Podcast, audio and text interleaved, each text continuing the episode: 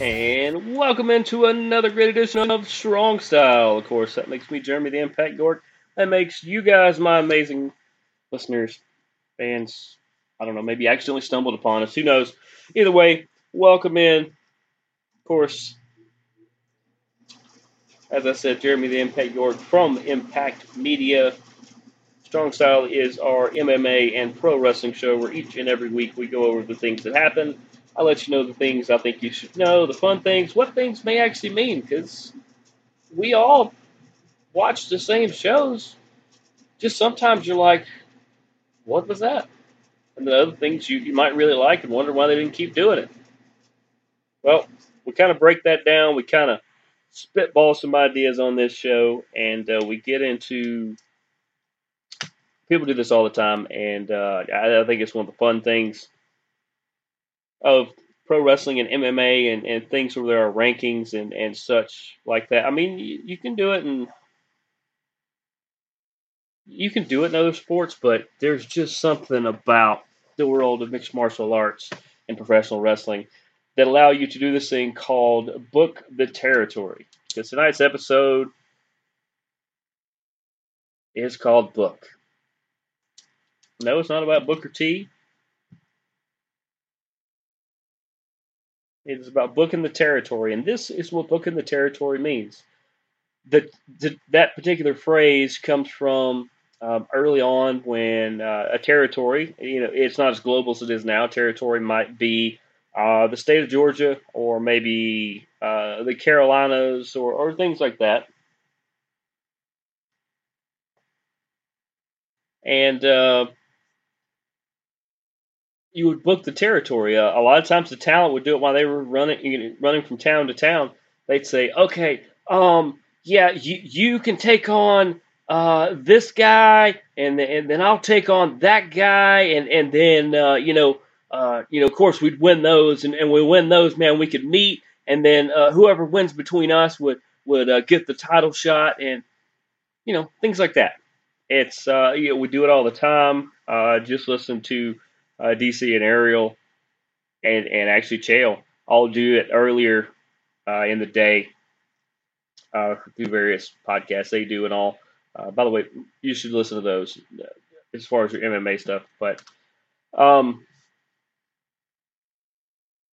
booking the territory, you know, it's when you try to figure out the path for people to take to get where you think they should get.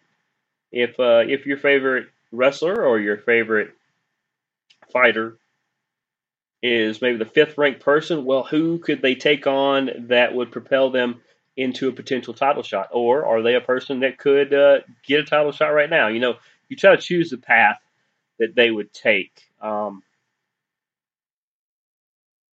video games kind of let you get into it, but not really. Not like uh, kind of doing it in real life. But, uh, you know, as, as the night goes on, we'll kind of project a few things there, and, and I'll, I'll try to use the term book or booking or booking the territory so that you guys can see better examples of it.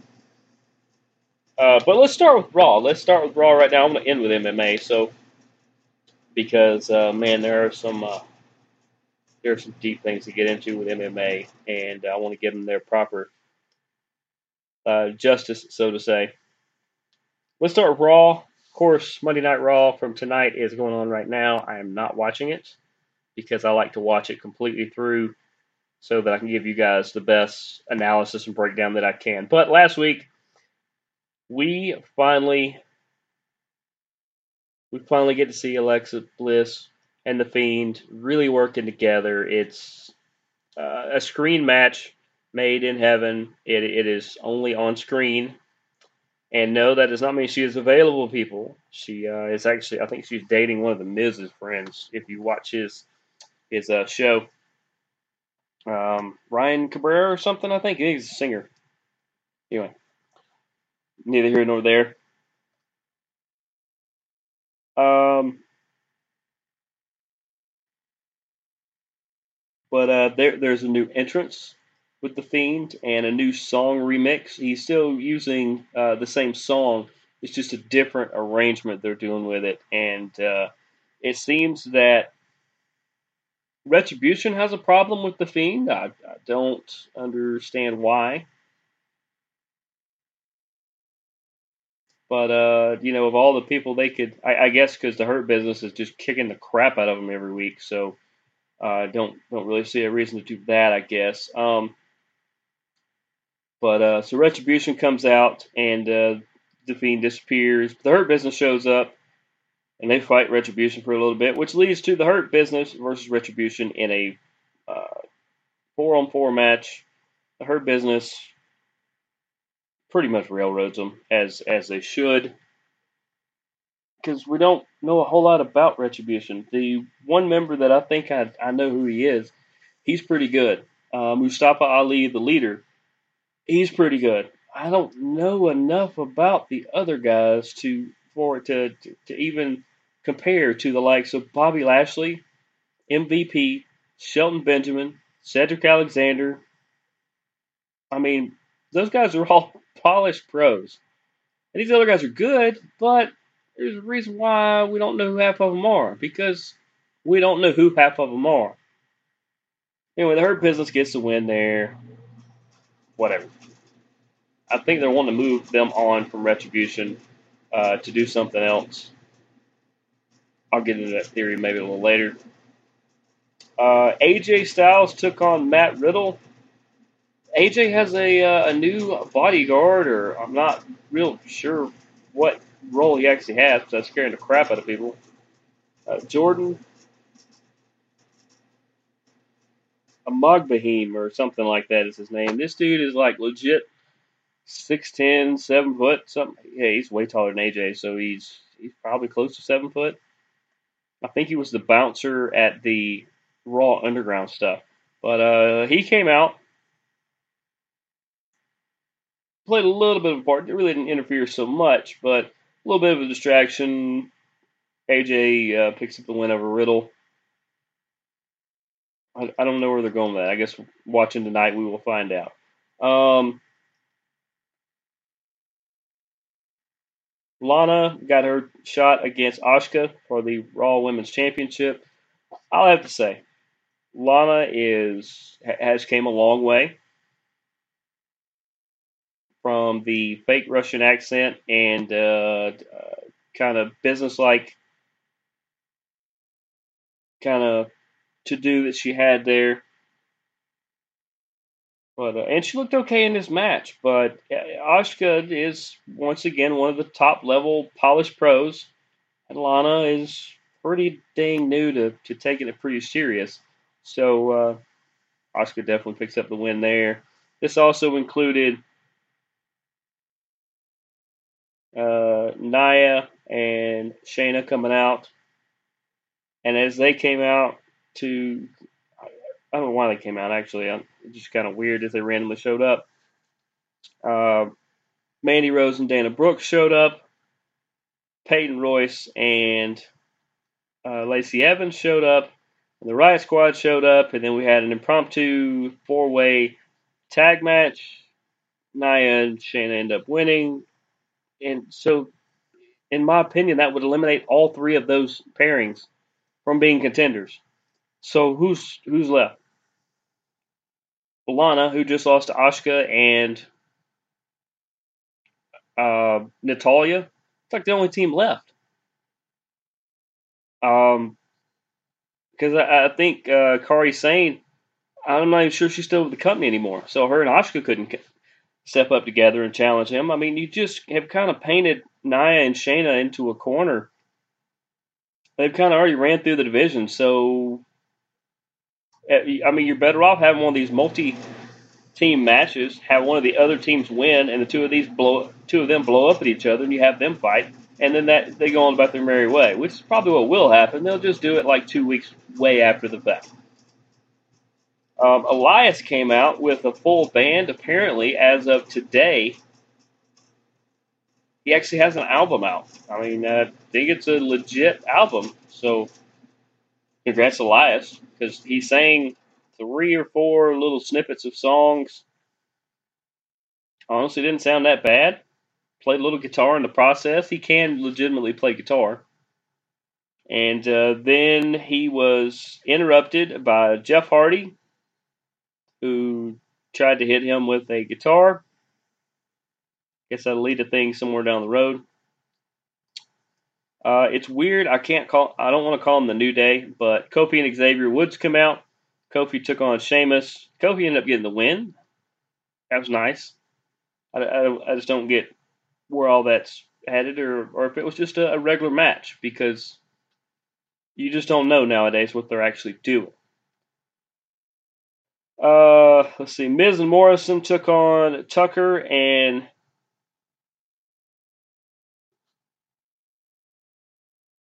El Gran Gordo, a k a. Otis in a mask and cape, kind of Nacho Libre style. And uh, that was the cluster that it sounds like, so I'm just going to move on. Because as we get into the pay-per-view results, which I will get into, you'll kind of learn why that was just kind of there. Braun took on Keith Lee.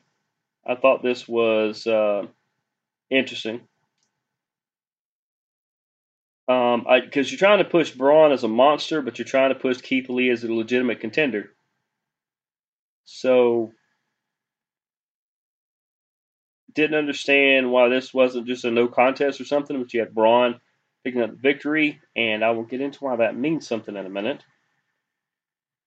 Uh, right after that, Orton had... Uh, the Red Hell in a Cell was interesting. I don't know what, if it's because they were on Raw or they got it cheaper because it was red, or I, I don't know. They they do weird things. At some point, they've had blue cages. So at this point, okay, it was a Red Hell in a Cell.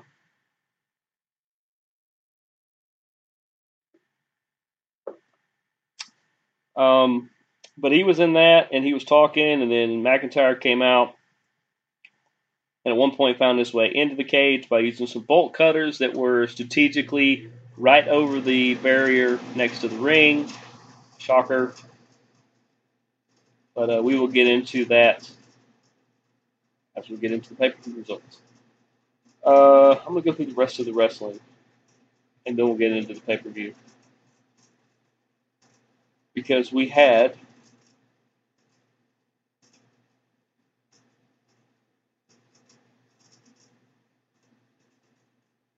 Well, because, no, I'll do, I just did Raw. I'm going to do a little bit of SmackDown. In the process of doing SmackDown, after I do SmackDown, I will get into the pay-per-view results. Uh, and, and that way we'll just wipe out all the, the W W E non-N X T stuff there. Uh, let's see. The first thing on SmackDown that made any sense to me whatsoever was that Laura Sullivan absolutely just just ran over, ran through Shorty G. This was the last match in W W E for Shorty G. No, he is not leaving the company. Chad Gable in the back looked dead at Adam Pearce. Shout out Adam Pearce. Good to see you on T V. He looked and said, Shorty G's done. My name's Chad Gable. Which, the Shorty G gimmick was just ridiculously stupid anyway. So, it's good that he is going to move on from that. Go back to being Chad Gable. Look up Chad Gable. And then look up his dad. Forgot his dad's name. Mister Gable. But look up what they've done outside of W W E. And you'll see why I'm glad he's dropping the Shorty G gimmick and getting more back into the basics of what he is. Look, he knows, he's kind of like a modern day Charlie Haas. He's got a ridiculously great background in amateur wrestling and uh, and things like that. And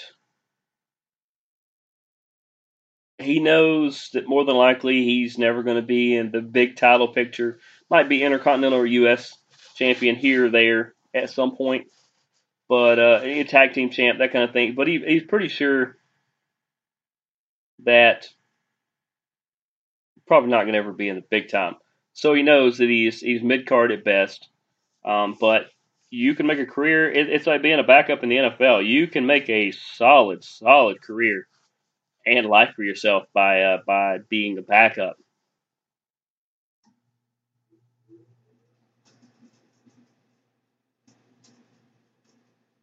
But he knows Shorty G's not going anywhere, so I'm I'm glad that he got them to drop that. And I look I look forward to see what he's going to do. Maybe he comes out and he's a little more serious. Dan Gable, I believe, is his dad's name. Anyway, Larry Sullivan, they're still trying to push him as a uh, modern Snitsky.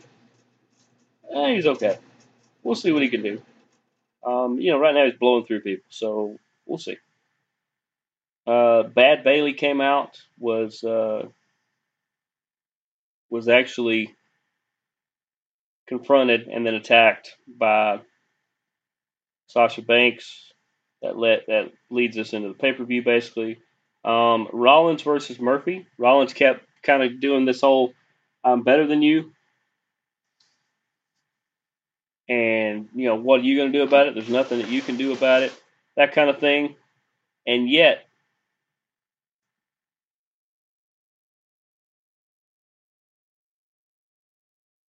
And yet, Murphy can hang with him pretty good. He uh, he did some good stuff. I like Murphy. I think I think this storyline with Murphy and Rey Mysterio's daughter is uh, a way better storyline than any part that Seth played in it. I think Seth needs to split off. He can't be in the title picture currently. We'll get into that in a minute. But, you know, it's, uh, it's just one of those things.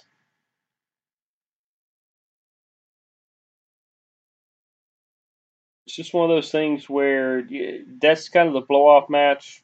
I said Murphy and the Mysterios can continue to have that storyline, and Rollins needs to kind of go back off on his on his own. He can keep doing the Messiah stuff, and in the process,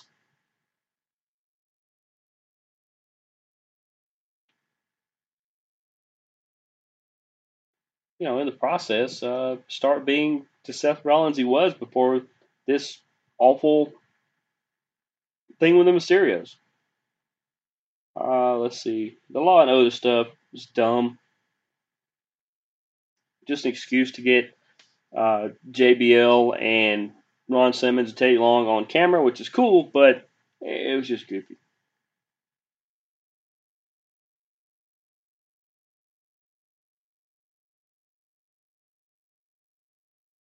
Um, they they kind of, in a way, they were they had Bianca Belair versus Zelina Vega.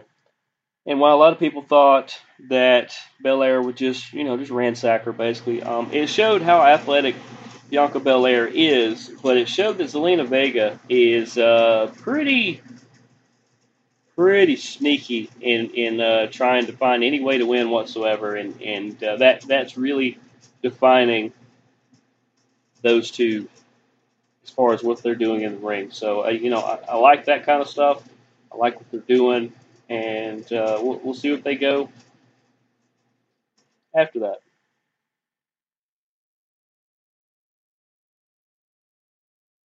Let's see.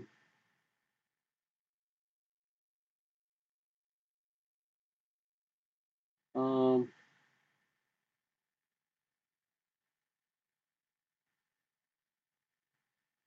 Yeah, that was pretty much it, because that pretty much led into the Hell in a Cell pay-per-view. So, let's go over the Hell in a Cell pay-per-view, because that's that's going to outline a lot of stuff that, that uh, I couldn't get into a second ago, because I would have gave it away. Um, it opened up, uh, it opened up, this was the, I think, the non-pay-per-view part, and uh, Drew Gulak took on uh, R-Truth for the twenty-four seven title. R-Truth wins, and then he's chased out of the arena by everybody else. I like the twenty-four seven, but, you know, at the same time, uh, sometimes it gets a little overdone. The shenanigans are funny, but having actual matches instead of the matches happening randomly at different places are um, I don't know, kind of weird. And then to start the pay-per-view, and this, to me, says a lot about what W W E thought about this. They opened the pay-per-view with Roman Reigns versus Cousin Jey Uso in a Hell in a Cell I Quit match. Normally, this is another one of those behind-the-curtain things. I know I've said it before on here, but in case you kind of knew, or in case you forgot I said it, usually, usually what you think is your second strongest match is the opening contest on a card. You want to open with something super strong, or sometimes an opening match is just to clear the deck and get it out of the way, and that's what this is. This whole storyline was dumb. The whole point of it was to crown Roman, but you already have King Corbin, so you can't call him King Roman, I guess, unless he wins the King of the Ring, which I guess could happen. Um, but he is the tribal chief now, and whatever in the crap that means, because he beats Jey Uso, because Jimmy came down there. Somehow they, they fought in and out of the cage. They uh, found the bolt cutters again and continued to... to go in and out. I guess uh, Drew McIntyre left them laying around or something. I don't know. But uh, Roman puts J- uh, Jimmy in a hold, and Jay says he quits so that he'll uh, let go of his brother. And then, not to be outdone, if you're going to be the tribal chief or whatever they come up with or whatever that is, well, Alpha and Sika, of the famous Samoan family, of of which all three of these people were in, are in, are in and a member of, come down to crown Roman the tribal chief or whatever that is. And this is this is once again Vince finding a way to backhand a compliment or somewhat slap a big wrestling family while still making money on it, because this was just, just a parade that Samoans around like this is is uh, I don't like it, don't like it. But like I said, they wanted to do this and clear the deck. Now the uh, now Jay Jimmy Uso can get back to his rehab on his injury. I think it's a knee injury or something, because he currently is not on either brand, even though his wife is on Raw and his brother is on SmackDown, so it'll be interesting to see what they actually do with that. But this match was first, so they could clear the deck, and maybe you'd forget about it by, you know, two matches later. Because, and I know you guys are going to ask this too, was the main event always the top match? Not necessarily. Not in pro wrestling. U F C, yes, usually. The co-main event and the main event are the two best.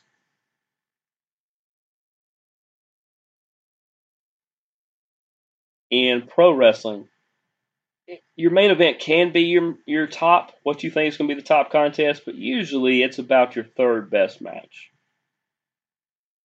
And usually about two matches before your main event is the one you think could steal the show. And sometimes it does. In fact, let me look here. This one, that one. Yeah, I, w- I would say two from the end might have been one of the best matches on the card. We'll get to that in a minute. We're almost to it. Uh, right after that monstrosity of uh, making fun of the Samoan family as much as possible, we get Elias versus Jeff Hardy. This is going to be a big feud going forward. It's good to have Elias back. At one point, we thought he might not be in the company anymore because they were so mad at him for who knows what reason. Kind of the reasons they were mad at Roman, more than likely,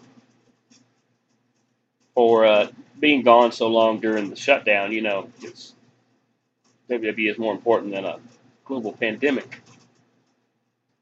I'm not even bitter. I'm in a weird mood today. Thanks, W W E. Uh, but uh, Elias actually wins when Jeff Hardy grabs Elias's guitar and hits him with it.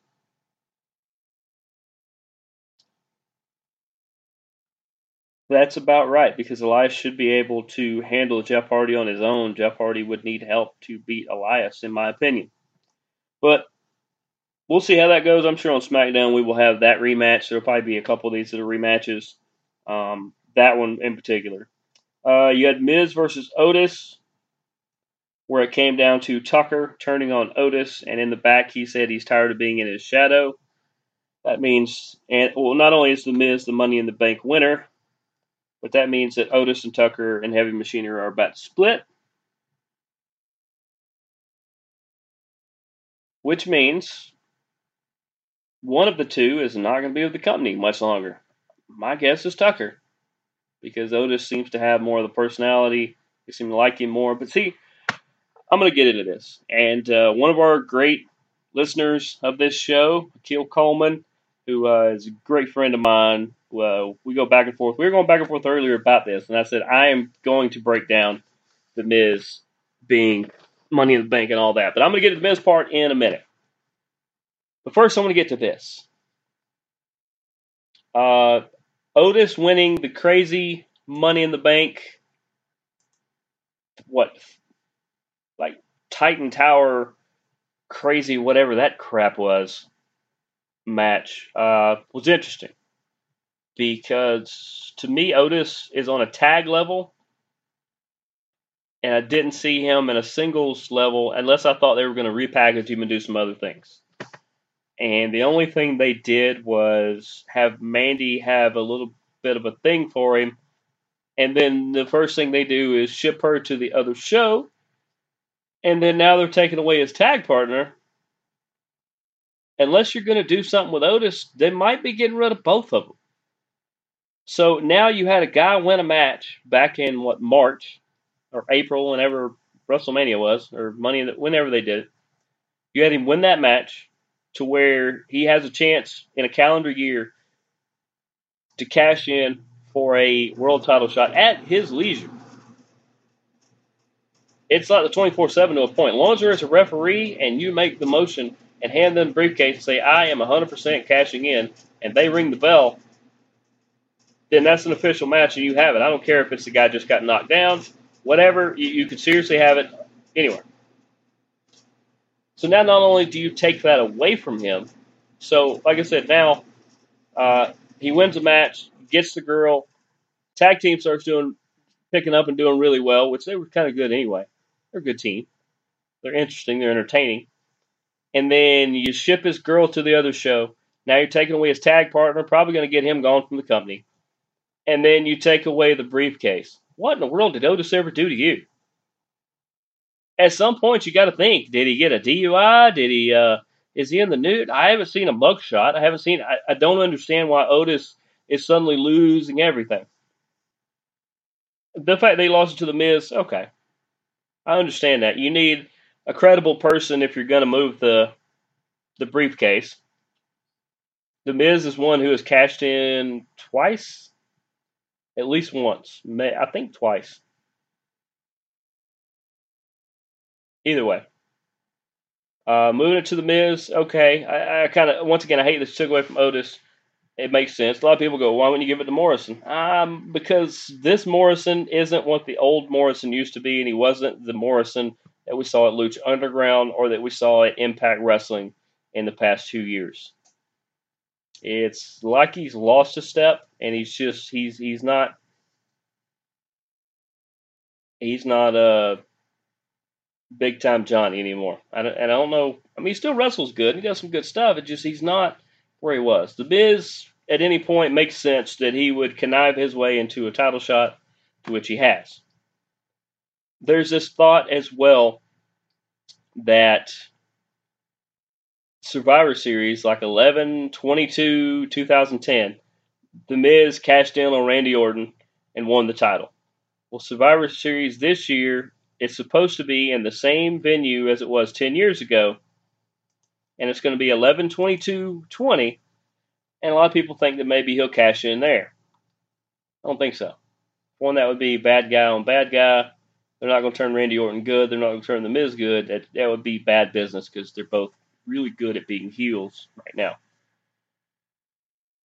But I brought up this thought right before we came on here. The Miz doesn't necessarily have to cash in on the show that he's on. This gives you leeway for him to go to any show. So, yeah, he could cash in on the Raw champ, which, spoiler alert, we'll get into in a minute, is Randy Orton. As I just said, Randy Orton. Uh, he could cash in on Roman Reigns. Or, stay with me on this one. It's a stretch, but it's just quirky enough for W W E to consider it, and this would actually be an interesting shakeup for a little bit. They could even make a special ruling that he is allowed to be there because he's the champ. So what if he cashes in on Finn Balor and N X T? Now, a lot of people would say, why would The Miz stoop to that level? Well, I, I would argue that N X T, majority of their people could go with majority of the people on Raw and SmackDown. So it's not, I don't consider it a step down. They're they're on pretty equal footing most times. And in fact, N X T is probably the second best wrestling show on each week behind A E W. What if he goes down and cashes on Finn Balor? Maybe Finn, because Finn has a uh, a cracked jaw or something like that. Kyle O'Reilly beat the holy hell out of him, but he he, he returned the favor. Um, I think O'Reilly's still not cleared. But what's to say that he doesn't cash on Finn, or they don't have a special tournament because Finn is injured to um, crown a new champ, and as soon as, name your favorite babyface down there, or it doesn't have to be. What if Tommaso Ciampa wins the title, and as he's starting to stand up and grab the belt to celebrate, The Miz comes running down, blindsides him, skull-crushing skull crushing finale, and beats him. Because what's going to enrage Tommaso Ciampa even more, even more than he normally is? Somebody stealing his spotlight when he finally gets it back. Because now, it's think about all these matchups. We could get Miz Ciampa. We could get Finn Balor Miz. We could get Miz versus Johnny Gargano, Johnny Wrestling. We can get... There's so many good matchups that we can get that involve The Miz and the great, great top wrestlers down there. So that's my theory. I'm, I'm going to go with that. I'm going to say that if The Miz is going to cash in, why not do it? He might do it at the next takeover, the next whatever pay-per-view they're going to have down there, the probably the day before Survivor Series type thing. Because you'll see The Miz kind of just kind of wait. The way we'll know is he'll kind of wade in the waters. And what I mean by that is he's not going to really get into it. He, like him and Otis may get into it a little bit. They may have a match or two as a blow-off match to end their feud to show that Otis is not going to win it back. But when The Miz is kind of not really getting into it with anybody, if he's just coming out, maybe they're doing their talk show a lot, different things like that, then I would say almost one hundred percent. I would say ninety-five percent. If he's not really getting into a program with anybody, that I bet he goes to N X T. And why not let him be down there for a little while? He's staying down there. Why not let him be over there for a little while? He could come back later. At some point, we could send John Morrison there, too. He could have some fun little matches. There's some people I would love to see him match up with. You get kind of a fresh opponents, breath of fresh air for everybody involved. And at the end of the day, the W W E would actually have a shakeup that was worth talking about. Imagine that. But I digress. Um, other stuff. Uh, Sasha Banks ended up beating Bayley. Akil asked me uh, my opinion on how long, because he knows I'm not a Sasha Banks fan, how long her reign could be, because she usually loses her first defense almost every time she's at the title. Yeah, okay. Um, at some point, obviously, Sasha and Bayley will have a rematch, or Bayley will somehow get back in the picture. They may ride her off for a little bit, because she carried SmackDown and parts of Raw for a long time. So they may kind of write her off, because I believe Sasha used a chair to do the bank statement, and that's how she ended up winning. Um, how long is her reign? I don't know. I feel like she's going to keep it a couple, a couple defenses, a couple months. I would say two to three months. And because uh, you kind of had, I mean, she's kind of going face right now. She could easily flip the heel again. Um, I, I, I don't know unless you send Nia or Shayna back to, or over to SmackDown. I, I, there's not really another master heel to take it off of her. So, I mean, she could she could have it for a, a good little while. So, uh, I guess to answer your question, Akil, um, my guess is, is two to three months or two to three title defenses or until Bayley comes back. But it could also be six months. She could have it to Royal Rumble, which is which is about that long. She could have it till WrestleMania. She she is still a little bit of a draw. Um, I think you would need, you know, if you had like Ronda coming back, her and Ronda at WrestleMania would work. Um, I don't think her and Bayley would. You, I mean, but at some point Charlotte's going to come back. I think Charlotte's on Raw though. Either way, until I see a master heel or a big face that could take it off of her, um, Sasha's probably going to be the champ for a little while.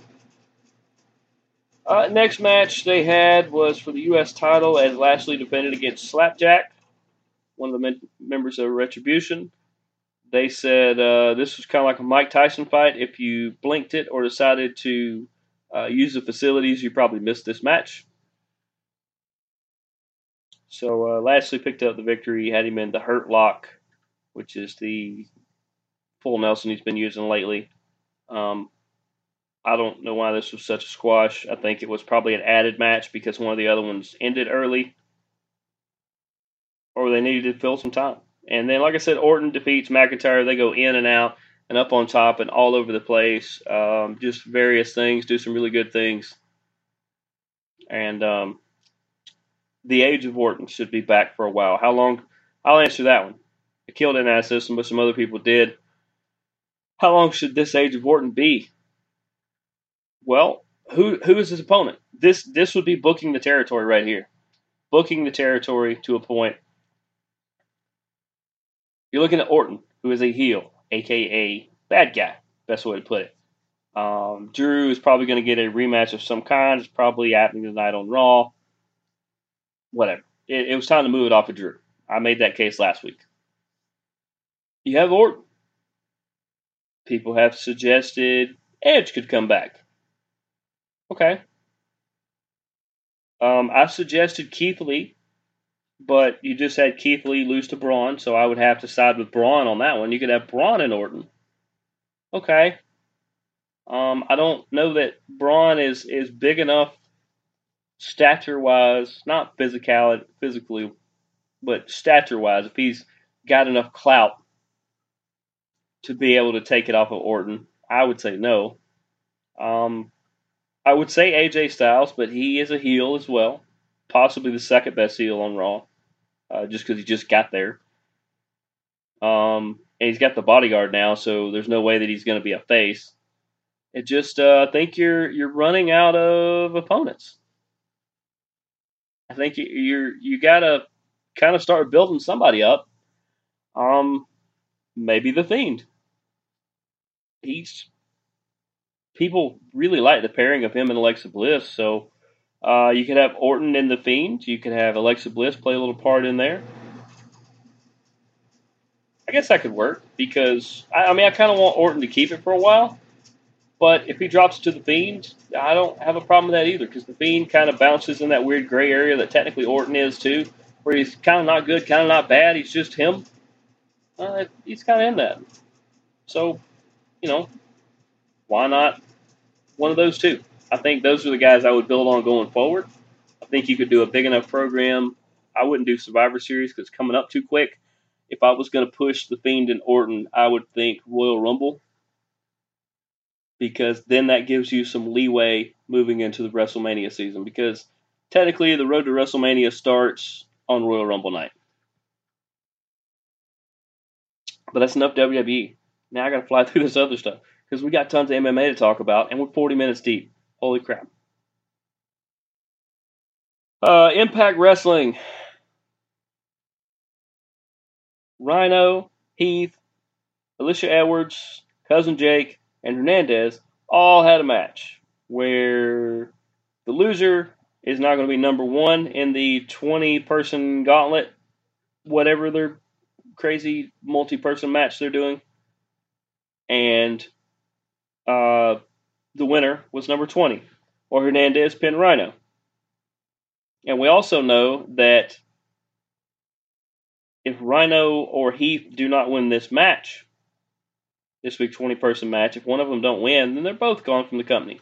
Well, Rhino just has really started to build up again, and Heath just showed up. So you're either going to get some weird thing where they're, they're able to stay or earn their way back, or one of them are going to win that match. But either way, it's another multi-person match that reminds us of old, goofy W C W days where things like Judy Bagwell on a pole was an actual match. Nobody should be on a pole. It's stupid. And a multi a multi-person match so we can get everybody some camera time. Welcome to Impact Wrestling. Uh, Rosemary took on Havoc. These are two of the better wrestlers they have in the women's side, in my opinion. Rosemary gets the victory there. Um, I could go on a big rant about the lost opportunity of Rosemary as one of the best wrestling talents they've had in a while, and the thing that caused um, that rocket to be uh, kind of knocked off her back, and it, it really had nothing to do with her. She was kind of the innocent bystander in it, but you're gonna have to catch me at a bar or, or uh, you know, at a cookout or something to uh, get that and uh, my two cents on that. But uh, Rosemary wins that one. Uh, Bound for Glory, of course, is this Saturday. I will go over. I will go over the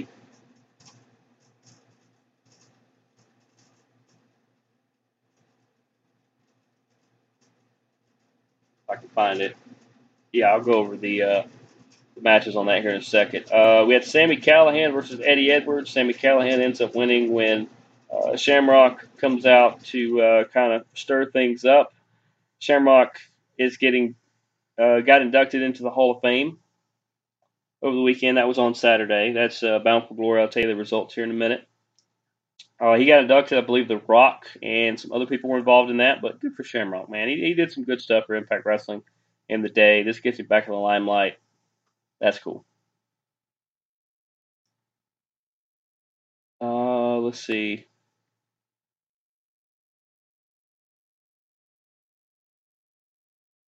Willie Mack, Chris Bay, and Trey. Oh, Willie Mack, Chris Bay, Trey from, I forgot the name of their team, but and T J P took on Rohit Raju, Chris, no, that's Chris Bay there. Willie Mack, Trey, and T J P took on Rohit Raju, Chris Bay, and Jordan Grace. These are all people that are going to be in the, or that were in the match at Bound for Glory for the X Division Championship. Honestly, I kind of hope Jordan Grace won the whole thing. This was a cluster. Trey ended up getting the win. It meant absolutely nothing. Last match they had was the North versus the Good Brothers. These are two pretty good, well, this is one good team and one exceptional team.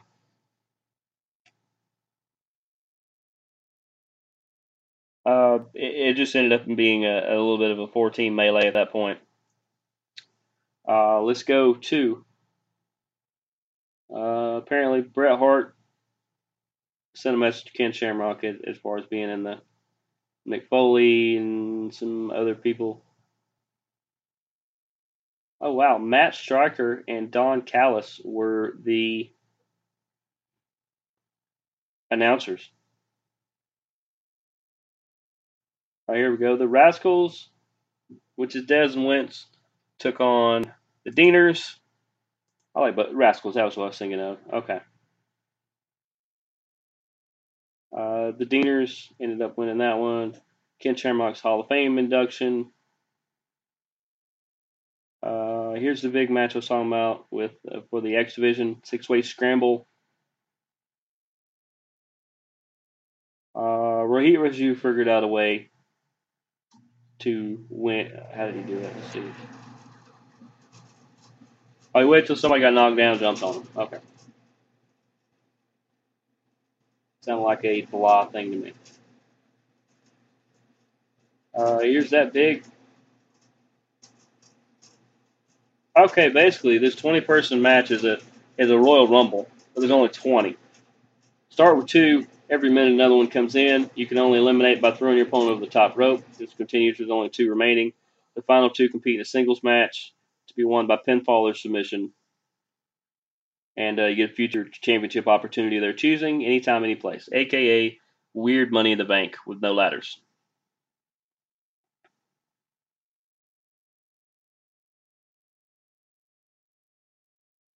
Um, looks like Daivari came back, which is cool because he works in their in the back with them anyway.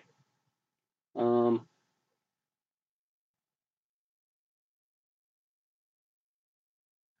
looks like Hornswoggle may have had something to do with this. But yeah, so this was men, women, children, everybody. It's it's crazy. Cowboy James Storm. Which is weird because I had heard he was going back to W W E maybe.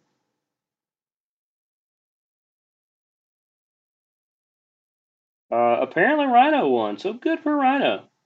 Good for Rhino. That means uh, they, they stick around. Um, E C three versus Moose in undisclosed location. Yawn. The two of them should wrestle. And E C three would wrestle circles around him. Um... Eddie Edwards versus Ken Shamrock. Yeah, I was thinking Ken Shamrock would probably win.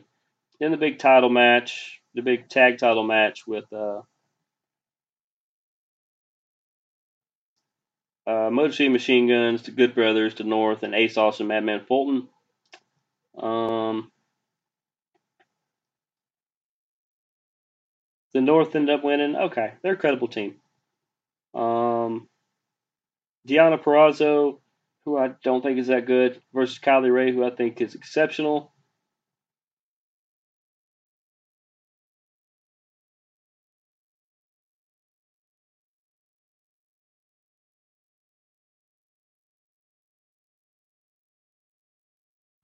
Apparently something happened and Kylie didn't show up.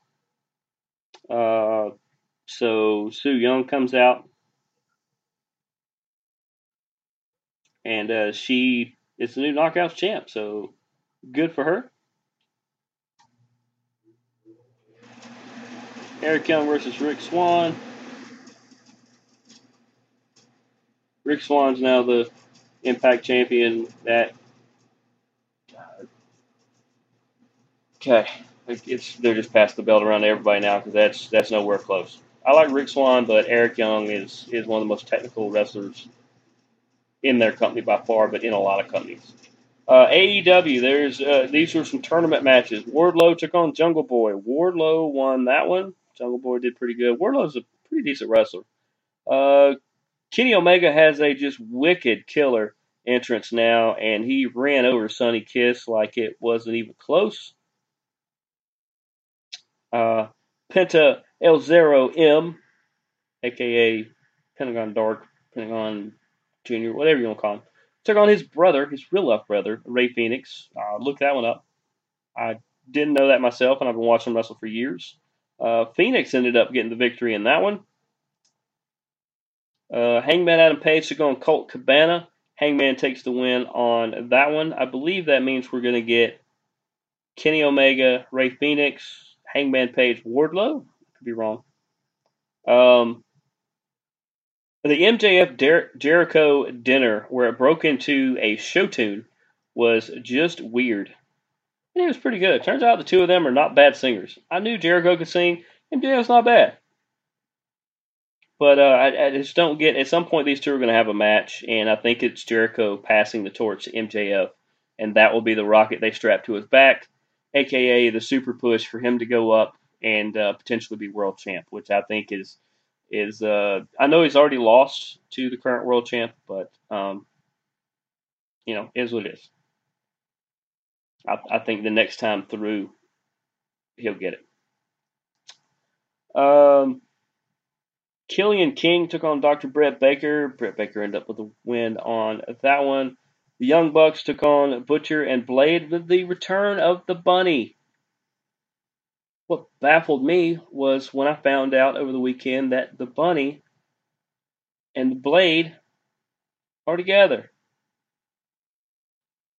And then when I found out what the Blade's actual name was, I remembered from Impact Wrestling that they're together. That was cool. But uh, the Young Bucks ended up just, uh, or it was the Young Bucks versus Butcher and Blade versus Private Party versus Silver and Reynolds from the Dark Order. The Young Bucks end up getting the victory. They are suddenly pushing the Young Bucks something fierce. Good. That's what I'll say about that. Good. N X T, Ed Kushida versus Ciampa versus Dream to open up. It was a pretty decent match. Kushida ended up winning. Kushida Miz. Interesting. Just saying. Ciampa Miz. Interesting. Dream Miz. Eh. Uh, Jessie Kamea took on Ember Moon in another return match to make Ember Moon look exceptional. She's she's knocking off the ring rest ring rest real quick. She's gonna be in the title picture pretty soon, I believe. She won that one. Austin Theory took on Bronson Reed. Austin Theory they think really highly of. Bronson Reed they like a little more. He got the win on that one. And victories and defeats are not always about how much they like somebody. It's what they're wanting to do with them. They want to keep Bronson Reed on the up and up because I, they think they can do something with him. I believe him. Um, Roderick Strong and Bobby Fish were attacked in the back. Kyle O'Reilly uh, gifts his uh, tag team title shot later that night versus Breezango to Danny Burch and uh, Oney Lorcan, a team I really like. There's a lot of good teams in N X T. But uh, they get the tag team title shot versus Breezango. We will talk about it just shortly. Uh, Cameron Grimes had an interview with uh, Dexter Lumis staring at him through a window.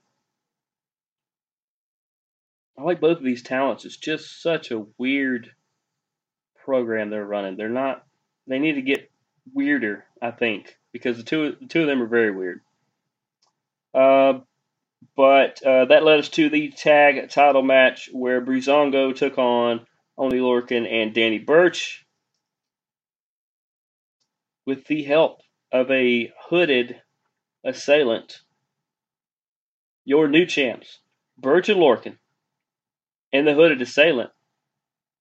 Who this this was fantastic. I was curious what had happened on this front. But when the person that stood in the ring took their hood off, it was Pat McAfee. Pat McAfee, who just helped Burch and Lorcan become the new tag team champions. Um, if he's going to manage them or be associated with them, or maybe, just maybe, he's putting together a little group to go against the Undisputed Era. I just thought of that off the top of my head. They would need a fourth person. Not sure who they'd get right off. Nobody here is really jumping to mind. There'll be somebody though. They're gonna put somebody in their in their group, and um, it could be a four on four, maybe at I don't know Survivor Series. That could be interesting, right?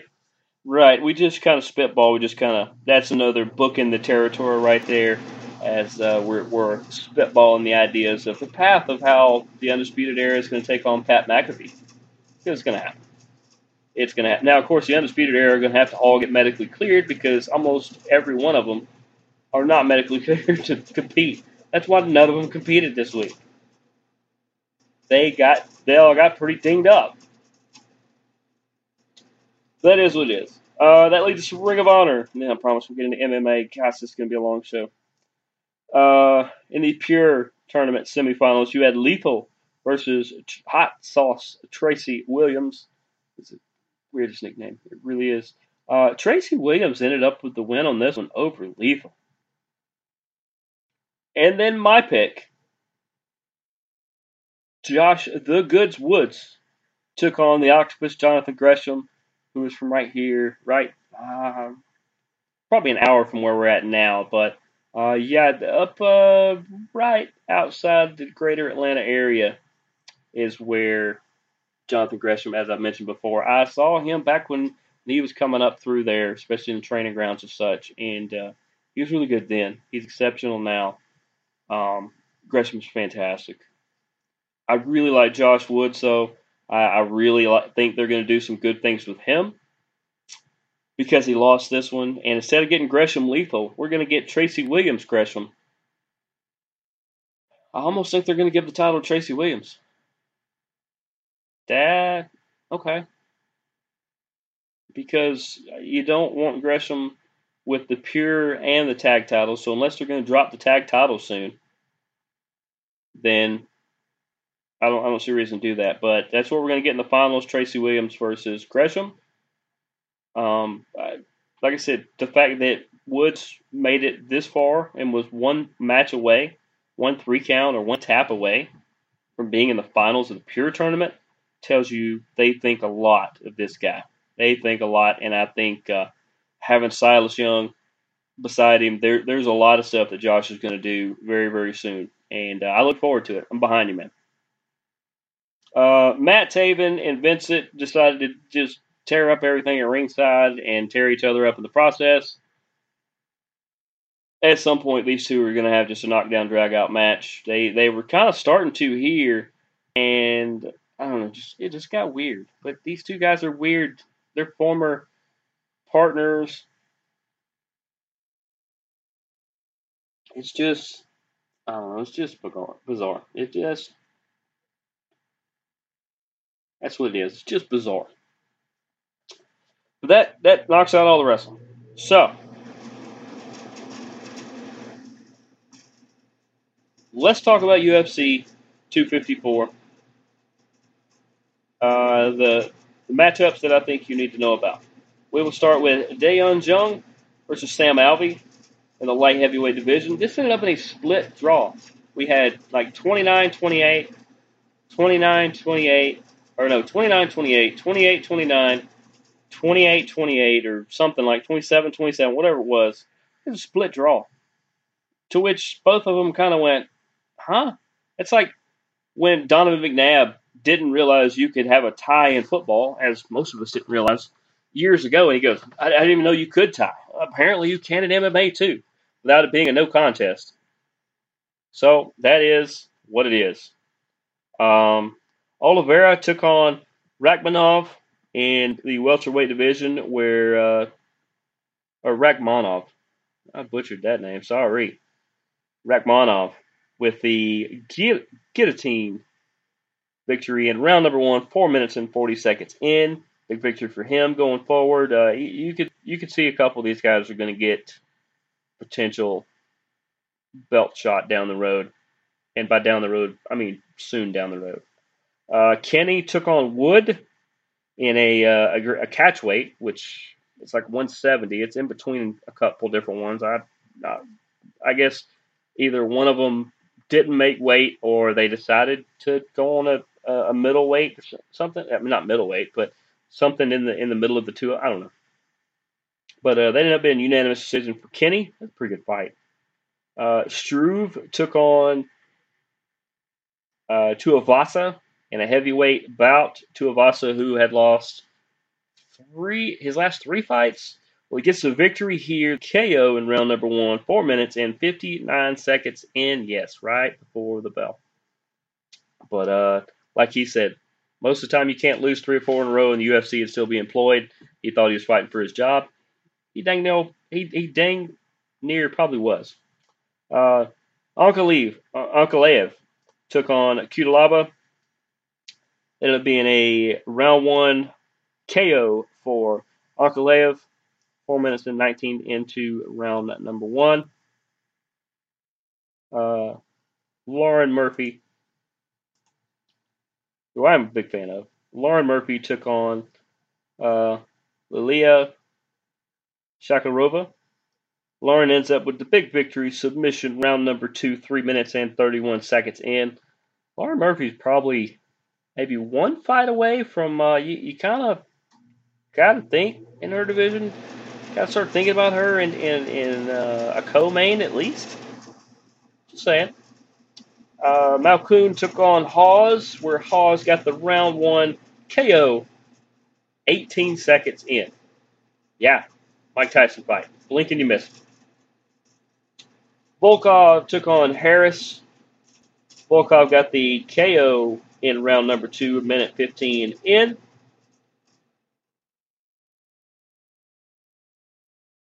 Whitaker took on Cannonier. Unanimous decision for Whitaker. I think that uh, pushes him back up towards uh, some top-level stuff. And in the process, I think Cannonier's right there too. But uh, Whitaker, I, I don't know if he's that big on getting a title shot or not. Or even, I think uh, it took a toll on him being champion before, because he took the big nine-month break after he lost the belt to just kind of, I think, refocus. Uh, I think the pressure was getting to him. And uh, I think he just wants some good fights. So if he ends up in the title picture, great. And if you don't, I think he's cool with that too. And then we had the main event of U F C two fifty-four. Yet Khabib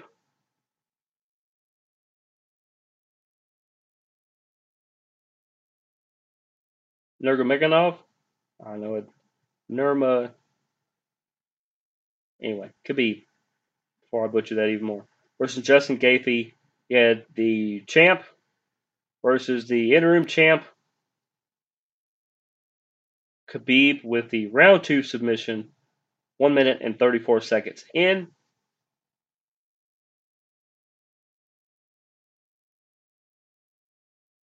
Uh, the big thing on this one, if you look at some of the videos or if you watch the fight, Justin said, if Khabib gets me near the fence, then it's over, because he'll push me up against the fence and it'll be down and take me down. So in round one, they ended up on the ground, and uh, Khabib was, was going for the ground and pound,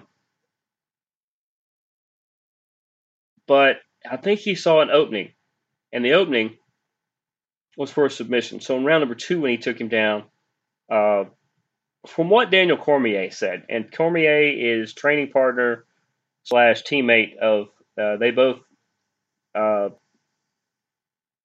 I think A K A is what it is, American Kickboxing uh, Academy. They are uh, part of the same gym. And he said that Khabib told him that since Justin's family was there or something, that uh, he, he knew Justin had already said that he was not going to tap out. So instead of putting him in the armbar that he wanted to, because I think the armbar was one of Khabib's uh, late father's favorite holds, that he was going to finish him with that, but he knew he'd have to break his arm to do it. He didn't want to break his arm in front of his family, so he went for the triangle choke so that he could just put him to sleep, he could wake up and everything be okay. Uh, the, the fact that he even thought about that and thought about that in the moment and, and ahead of time is, is just something else. And speaking of something else, Uh, Khabib, as he was doing his, uh, I would call it exit interview, you know, post-match, he, he's in there, uh, you know, he starts taking the tape off and taking his gloves off, and then he sets his gloves down in the middle of the octagon and says, I promised my mom this would be the last one. So at twenty-nine and oh, Khabib Nurmagomedov, I think is how you said. I think I just said that right. Has officially retired from all competition. Um, he promised his mom this would be the last one because his mom did not want him to continue fighting without his father, who, like I said, recently passed uh, just a couple months back. And uh, uh, he was his trainer and his best friend, and they went everywhere, you know. And and uh, I I don't think there's a more noble thing to do. A lot of people are like, well, yeah, I mean, he's just in his prime. He's just getting better. Oh, he's just thirty-two. There's so much more he can do. And at twenty-nine, why wouldn't he go thirty? Why wouldn't he try to break this? It's because this is this is just like when Lance Armstrong wrote the, the, the book. It's about more than the bike. Because at this moment, it's about more than M M A. It's about more than the octagon, more than the U F C, more than fighting. It's about more than... than Khabib himself. it's about family at this point, and the honor to honor the wishes of his mother, which would probably be the wishes of his father as well.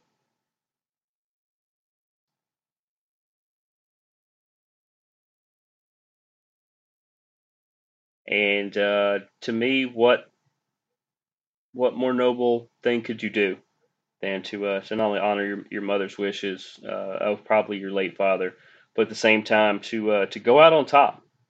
He he retires as the champ, and uh, you know, wish him the best. I'm sure he he could continue to train other people, may even potentially be in their corner. But as far as him being an active competitor, I think he's done. Because once you make that statement, I don't think you can come back on it.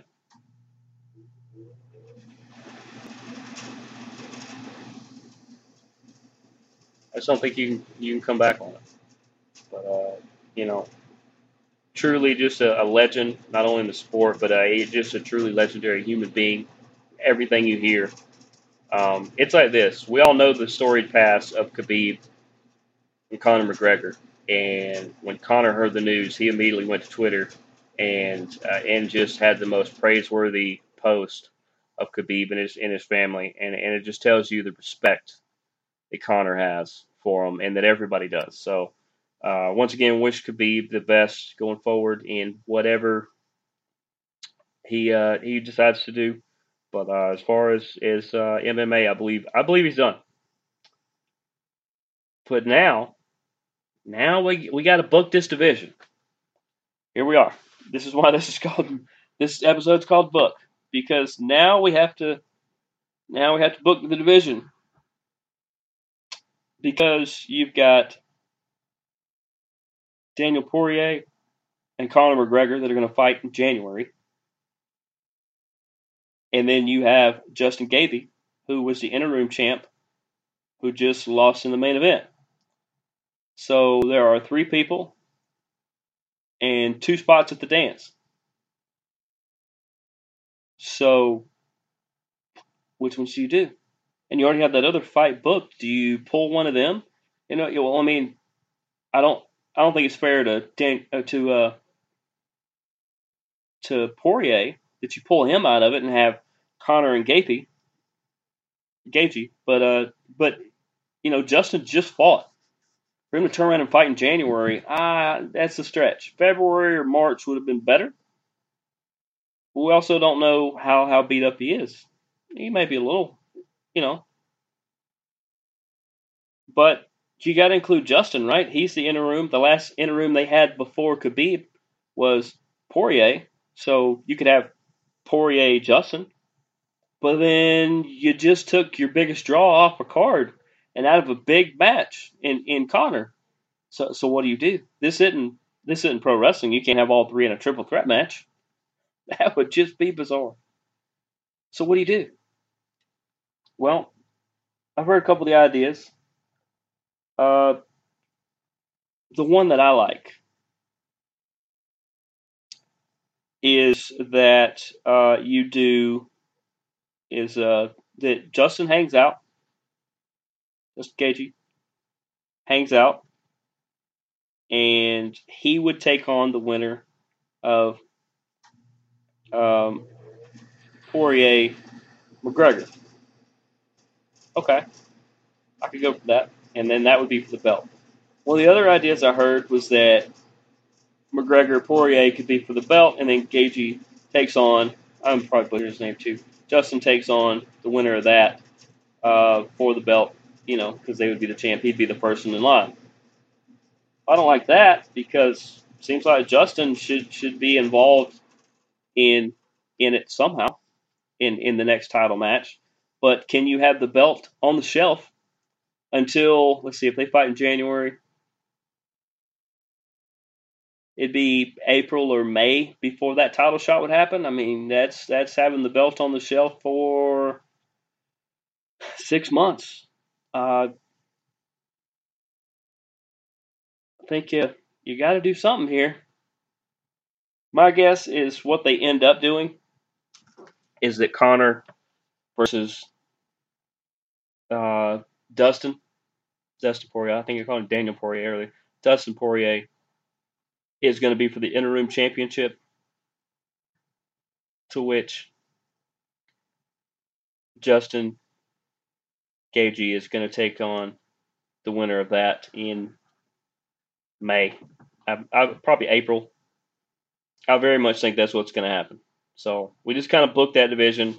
We'll see what happens, because Dana White's been known to throw some curveballs. So we will see what he does. Now, that leads us to the events happening this weekend. You have Bellator two fifty, which will be on Thursday at the Mohegan Sun Arena. That'd be this Thursday. Um,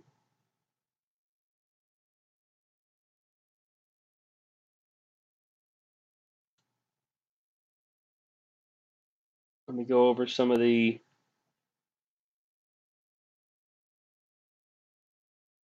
fight card here of uh of is a uh, Musashi versus Lima, by the way, is the main event. Um, here are some of the some of the bouts that I think you should pay attention to. There is going to be a name that I did not mention earlier, but uh, this would explain why he has not been very active in his other day job, so to say.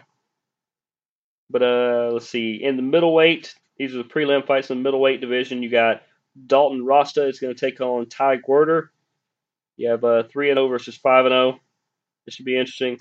In the heavyweight prelim, Brandon Carleton, who is two and oh, is going to take on Jake Hager. Yep. From A E W, Jake Hager, formerly Jack Swagger. We know Jake Hager. He is two and oh in Bellator right now. He is going to take on Brandon Carleton. As I said, that is going to be worth tuning into, because the last time I saw him fight, he destroyed a guy. And uh, we're looking at six seven versus six five, but uh, Carleton maybe two inches shorter. Seems to be about eleven pounds heavier. We'll see how that goes, but uh, good luck to Jake Hager. You got Toby Misech versus Jared Scoggins in the bantamweight prelim fight, twelve and seven versus ten and one. You have the fifteen and one Adam Borix taking on Eric Sanchez, who is five and two in the contract weight, one hundred fifty pound contract weight. That means they uh, made their own weight for this one. Nick Newell, he seems familiar. Nick Newell at sixteen and three in the lightweight division is going to take on the eleven and seven Zach Zane. In the featherweight, you have two guys who are making their debut in Cody Law and Orlando Ortega. They don't have records in Bellator.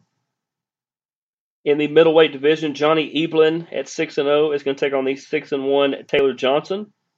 That should be a fun one. In the welterweight, you have Saba Hamasi taking on Bobby Volker. These are two seasoned veterans. This should be a lot of fun. And then the main card. You have Brandon Gertz in the featherweight division. This is one of the co-mains at sixteen nine and oh. Taking on Henry Corrales, seventeen and five and oh. Uh, that that should be fun. That should be an interesting one there. Both of them uh, looking to, uh, you know, one or two good victories from from being back up in the title hunt, I believe.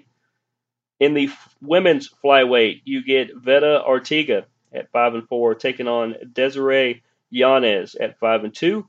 Good to see the girls throw down, and then. Uh, I think it's Jugard Mousasi at forty-six seven and two in the middleweight division, taking on the thirty-two and seven Douglas Lima. That's, that's going to be a hell of a one. Uh, so in case you can't be in Uncasville, Connecticut, a k a where the Mohegan Sun is, uh, I think you can get tickets. It's showing me that you can get tickets here. That is just insane. But um, that is going to be this Thursday, I believe, around eight. It may not be eight, but we will see. And then, of course, not to be outdone, the U F C is having U F C Fight Night this Friday. I think I'll actually be available this Friday to watch it. Won't that be something? The U F C has U F C Fight Night this Friday, I believe. prelims probably start around eight. I think the main event starts at ten.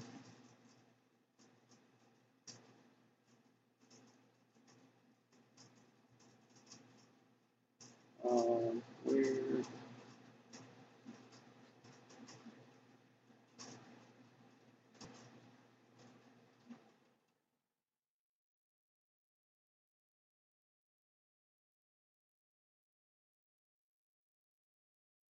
Okay, we got the, here are the prelims.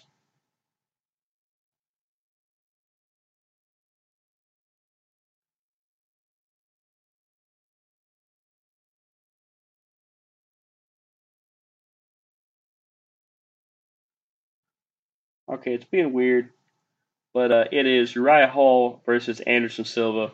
A lot of people think Anderson Silva, this could be one of his last fights. It's crazy to know that he has had the eleven-year run that he has, but uh, it's funny that they, they when Uriah Hall first started kind of coming on the scene, that they said that he might be the next Anderson Silva, and the fact that Anderson Silva may have his last match against him, that's pretty entertaining. That's... That's some weird coincidence that um, something only the minds of an Eric Bischoff could have put together. Although I'm pretty sure he had nothing to do with this. But we're over an hour fifteen in. Yikes. Hopefully you guys stuck around to the end. If you didn't, I totally understand. But of course, if you didn't stick around to the end, you wouldn't be hearing me right now. But I'm Jeremy the Impact York. That's going to do it for us here on Strong Style. This is called Buck. We booked the territory. Hopefully I educated you guys a little bit, talked to you guys a little more about the underground and things going on. But once again, I'm Jeremy the Impact York. Shout out to all you amazing people who listen to this each and every week. Tell your friends. Rate us on iTunes. Give us a rating review. Uh, drop me a line. Maybe we'll, uh, somewhere down the road when this all opens up, we'll uh, all go catch the same event together. But we'll see you guys next week. Deuces, gooses.